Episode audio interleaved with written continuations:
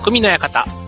川崎匠です。ジョアイホドットコムの協力でオンエアしております。はい。えっ、ー、とね、緊急事態宣言がね、徐々に解除されていっていますけども、ね、えー、僕たちが住んでいるというか、僕が住んでいる千葉県、ね、まだあのー、解除はされていませんけども、うん、まあ感染者数がね、減ってきたっていうのが、まあ素直にね、喜びたいところではあるんですけども、なんかそれでね、本当にもう、あの、安心していいのかっていうと、全然なんかそのあたりが気持ちがスッキリしないっていうのはね、別にこの、ね、僕だけじゃなくて結構そんな風に思っている人。だからマスクをいつになったら取っていいんだろうみたいなところがね、なんかしばらくはこの夏もずっとつけないとダメなのかななんていうのも、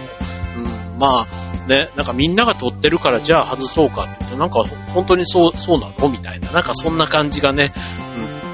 こう思えてしまうところですけども。ただね、えっ、ー、と、甲子園がね、夏の甲子園も中止が決まって、ね、もういろんな、ね、オリンピックの延期ももう全然最近話題にはなりませんけども、なんかいろんなものがね、こう、延期っていう風になっています。まあ、なかなかね、こう、逆にこう、やっていいって思える理由がないっていう方が正しい表現かもしれませんけども、ね、このままじゃあ、年末ね、近づいていくと、じゃあ今度は、紅白、ね、紅白歌合戦、ね、いつもああいう大人数でね、やってる、ああいったものもね、えー、あれを、ね、リモートでやるのかって言ったら、なんかちょっと違うかななんていうふうに思ったります。ね、まあただ歌合戦だから、ね、まあリモートでそれぞれの人が違う場所にいて、全部中継で繋ぐなんて、物理的にできないことはないと思うんですけどね、歌合戦として考えたら。とか、あとはね、正月の初詣とか、ね、初詣、ね、全面自粛とかなったら、なんか、ちょっと、ね、ああいうお賽銭収入って言ったら、ちょっといやらしいですけど、ね、相当ダメージでかいですよね。なんかそんなことも考えたり、ね、まあ成人式とかね、まあ、それね、季節は今回の場合だと3月ぐらいからね、卒業というか、ね、受験から卒業シーズンぐらいからね、結構自粛っていうのが始まりましたけども、まだね、丸1年考えたら、これからね、夏のイベント、秋のイベント、冬のイベントっていうのがずっと順番に来ますので、まあそういったものがね、どういう風になっていくのかっていうのはまだまだちょっとね、気が気でない。ね、それぞれの立場でね、それぞれの季節に行事があったりするわけですから、ね、もう本当にあのゴールデンウィークとかね、もう本当にもう観光業が大ダメージを受けたなんていう風に言われていますけども、ね、もうそ、それ以外のね、業種ももちろんあの、すごいダメージを受けているわけなんですけど、ね、これからまた夏休みとか、ね、あと学校もね、9月入学とかね、もうなんか、すごいこう、あの変化にね、こう、ついていくというかもう、変化しないとダメっていう、まあ、よくね、宿題とかでも、あの、夏休みギリギリにならないとやらないじゃないけど、なんかこの、追い詰められたらやるみたいなね、なんかそれに近い、こう、変わらないというけない状況に追い込まれて、たら、体が、火事場のクソ力みたいな。なんか、ああいったところをね、今すごい求められてるような感じがしますよね。はい。まあちょっとね、いろんな変化が多いですけども、まあ、ね、ネガティブに考えててもしょうがないので、まあ前向きにね、こう一個一個ね、自分に直接関わりがあるもの、あと周りのね、人が関わりがあるもの、なんかね、うまく工夫しながら、ね、いい形で次の時代を、というかね、次のステージに進んでいけたらな、なんていうふうに思います。はい。まあそんな中でね、ちょっと最近あの、えっと、まあ仕事というかね、結構自宅勤務、ね、えっと、テレワークみたいなものをね、僕もするように。で、結構やっぱりテレワーク、ね、いつもこのラジオでも言うんですけど、通勤の時間がなくなるじゃないですか。だから、6時まで仕事をしていたとしても、6時10分からもう晩ご飯がね、まあ家で準備してくれてればの話ですけど、食べることができるわけですよ。ね。そう考えると、なんかその余計な時間、無駄な時間っていうかまあ、通勤の時間をね、無駄って考えたら、それがね、全然なくなって、やっぱり自分の時間がね、すごく、あの、充実する。で、あとはその、外に出ない分、余計なお金も使わないから、なんかね、体にもいいし、懐にも、なんかいいなだからこれを、いい意味でね、まあ人とた、ね、会えない分、なんか非効率な分というかね、なんかその感情的な分ね、なんかその、あの、つながりというか、まあ、す、べ、てがいいとはもちろん言わないですけど、ただなんか、やってみてよかったなって思うことって結構テレワークなんか多いなと思うんですけど、その中で、あの、いよいよそれこそあの、働き方改革、働き方改革ね、何が変わるんじゃってね、あの、えっ、と、プレミアムフライデーとかね、ああいったものも結構働き方改革でね、なんかそういったイメージと結びついて考えたら全然定着してなかったんですけども、なんか今、まさにコロナでね、求められてる働き方の改革って結構ちゃんと本気で取り組まないと今度置いてかれんじゃないかな。なんかそんな感じに、がするんですよね。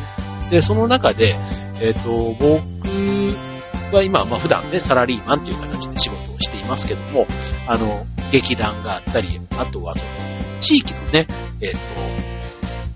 と、あ、もうこのラジオももちろんそうです。ですし、あと、えっ、と、地域の活動で、えっ、と、競馬場のね、マラソンイベントなんかやってたなんかこういった状態のことを一般的にというか最近は、えパラレルワーク。ね、パラレルって言うとまあ3つなので、まあ、僕の場合は今4つある。だからなんかそういった、あの、コミュニティ、いろん、その、会社以外のコミュニティ、いや、要はね、そのコミュニティに属してることを、えー、パラレルワーク。だからそれは別に収入が多い、ああるとか、あるなし、関係なくて、そういったコミュニティに属している状態を、えー、パラレルワークというそうです。で、で、これがね、最近、なんか、注目を浴びているということで、えー、今日はちょっとそういう意味ではね、えっ、と、僕はなんか実践をしている人に当たるそうなので、改めてちょっとパラレルワーク、ね、ちょっとあの、流行りワードのようなので、それを皆さんにちょっと説明しつつ、えー、どんなものなのか、今日はテーマ、パラレルワークでお届けしたいと思います。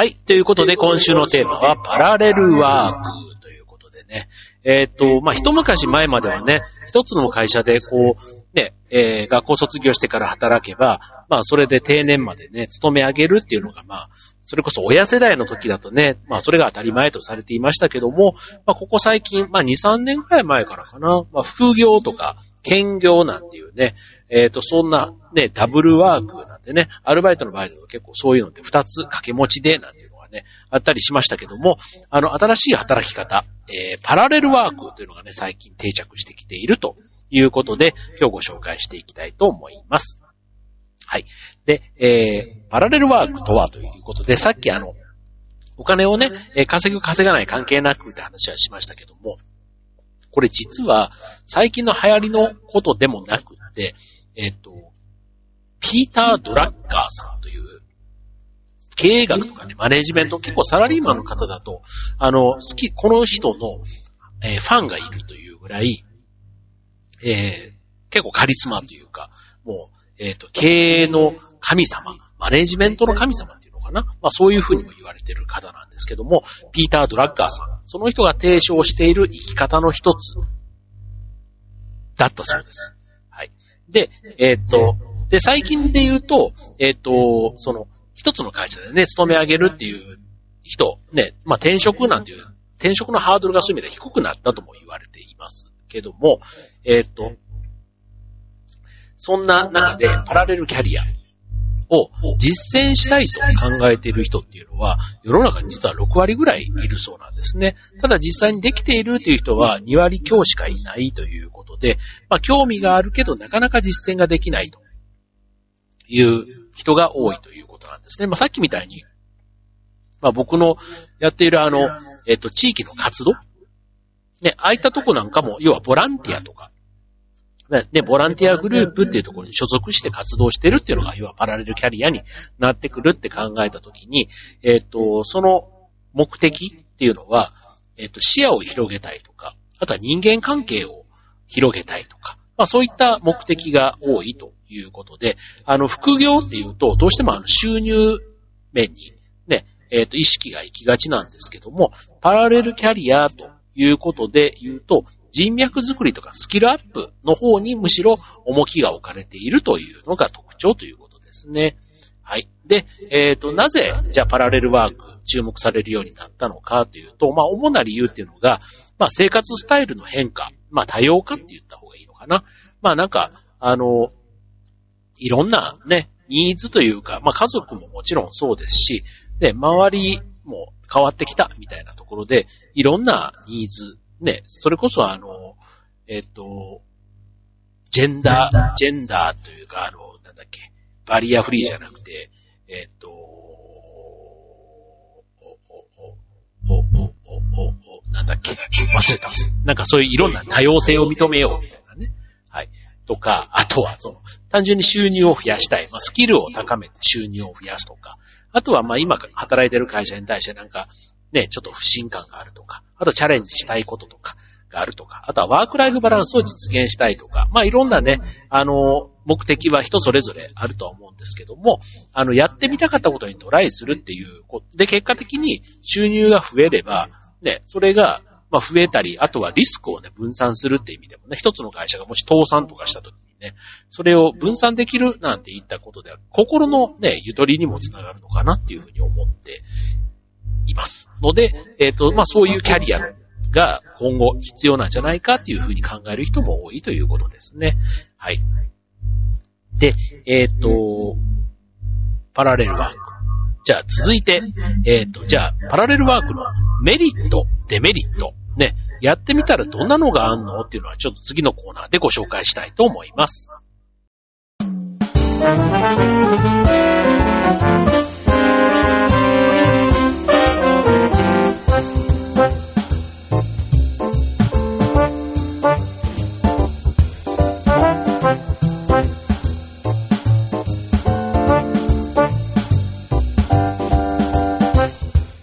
はい、ということで、そうだ、これあの、エンディング、エンディングにそうだなっちゃうんじゃん。そうだそうだ。あの、これ、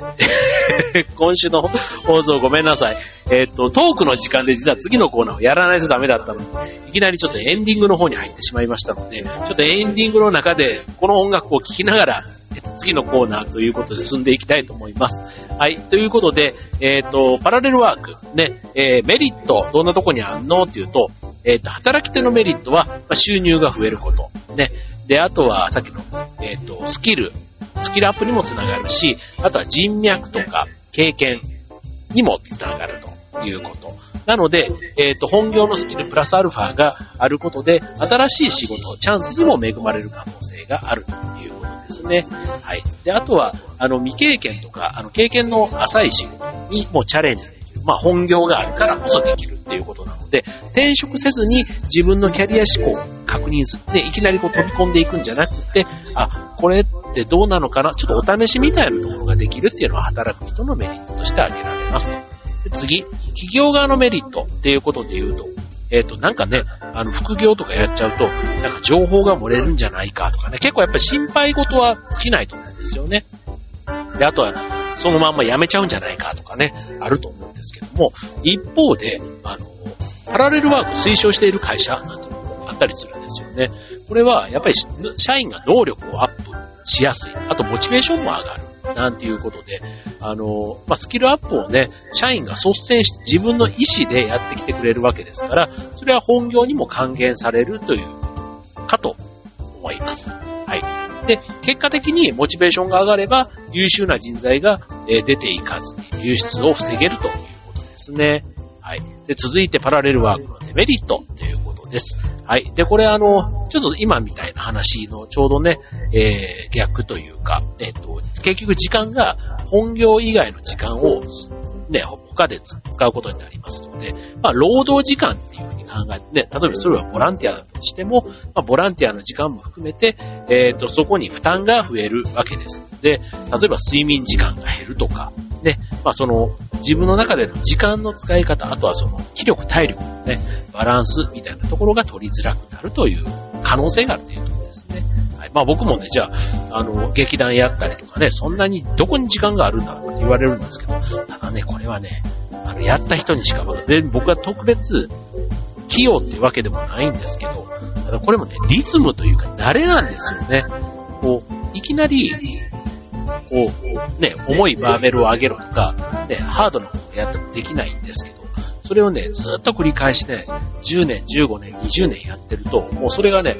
リズムとして刻まれた、逆にそれがなくなっちゃうと、体がね、ちょっとなんか、あの、おかしくなるっていうかな。別に睡眠時間を特別削ったりして負担をかけてるわけではなくて、限られた時間の中、だからそうするとね、時間の使い方がすごく上手みたいなことも言われるんです。そんなことも実はそんなくて、あの、ね、みんなよりた、例えば映画を見る時間が少なかったり、えっ、ー、と、なんか趣味の時間がそういう意味では少ないのかもしれないですよね。なんかそんなところで自分の中では整理できてるんですけども。はい。で、あとはあの、さっき言った情報の取り扱いですよね。やっぱり情報は、その、ね、えっ、ー、と、外で得た知識が、ね、えー、本業でも役に立つってことは、その逆もまたしかりっていうで、まあ、ただ情報漏洩みたいな話になっちゃうとね、もちろんそれは良くない話ですけども。はい。で、続いて企業のデメリットということで、えっ、ー、と、これはまあ、複数のね、こう、こう天秤というか、ね、えっ、ー、と、二足のわらじを履くわけですから、で、当然あの、本業じゃない方の仕事がね、良くなるときに、えー、そのまま抜けてっちゃう可能性があるということですね。まあ当然あの、ね、両方バランスよくというか、ね、やっぱり自分のところを主で見てもらうためには、それ以上の魅力を常に持ち続けることが大事だ、大事ということになりますよね。はい。まあなんかそういう意味では、いい意味の緊張感がね、企業側にも生まれるっていう考えたら、まあそれはメリットなのかもしれませんけども。はい。ということで、ね、人生100年時代とね、言われて久しいですけども、まあ一つの会社に勤め上げる以外の多様な働き方が求められているとです。はい。まあ、定年もね、今60歳からね、65歳からさらにね、引き上げられるかも、ね、70歳までなんていうふうに言われてたりしますので、まあ、こうした時代に対応するためにも、パラレルワーク、ね、ぜひ自律的に自分で、え働く場を見つけていくということが求められているかもしれませんと。いうことで、はい。まあ次のね、えー、新しい時代に向けて、まあこのコロナっていうところがそういう意味ではね、大きなきっかけをいろいろ与えてくれているわけですので、はい。まあそれがね、終わったから、ああ、やっとコロナが終わったって言って元の生活に戻るんではなくて、ね、新しい生活様式と同じように新しい働き方、ね、皆さんもぜひ模索してみると良いのではないでしょうか。ということで今週の匠の館、ここまで。バイバーイ。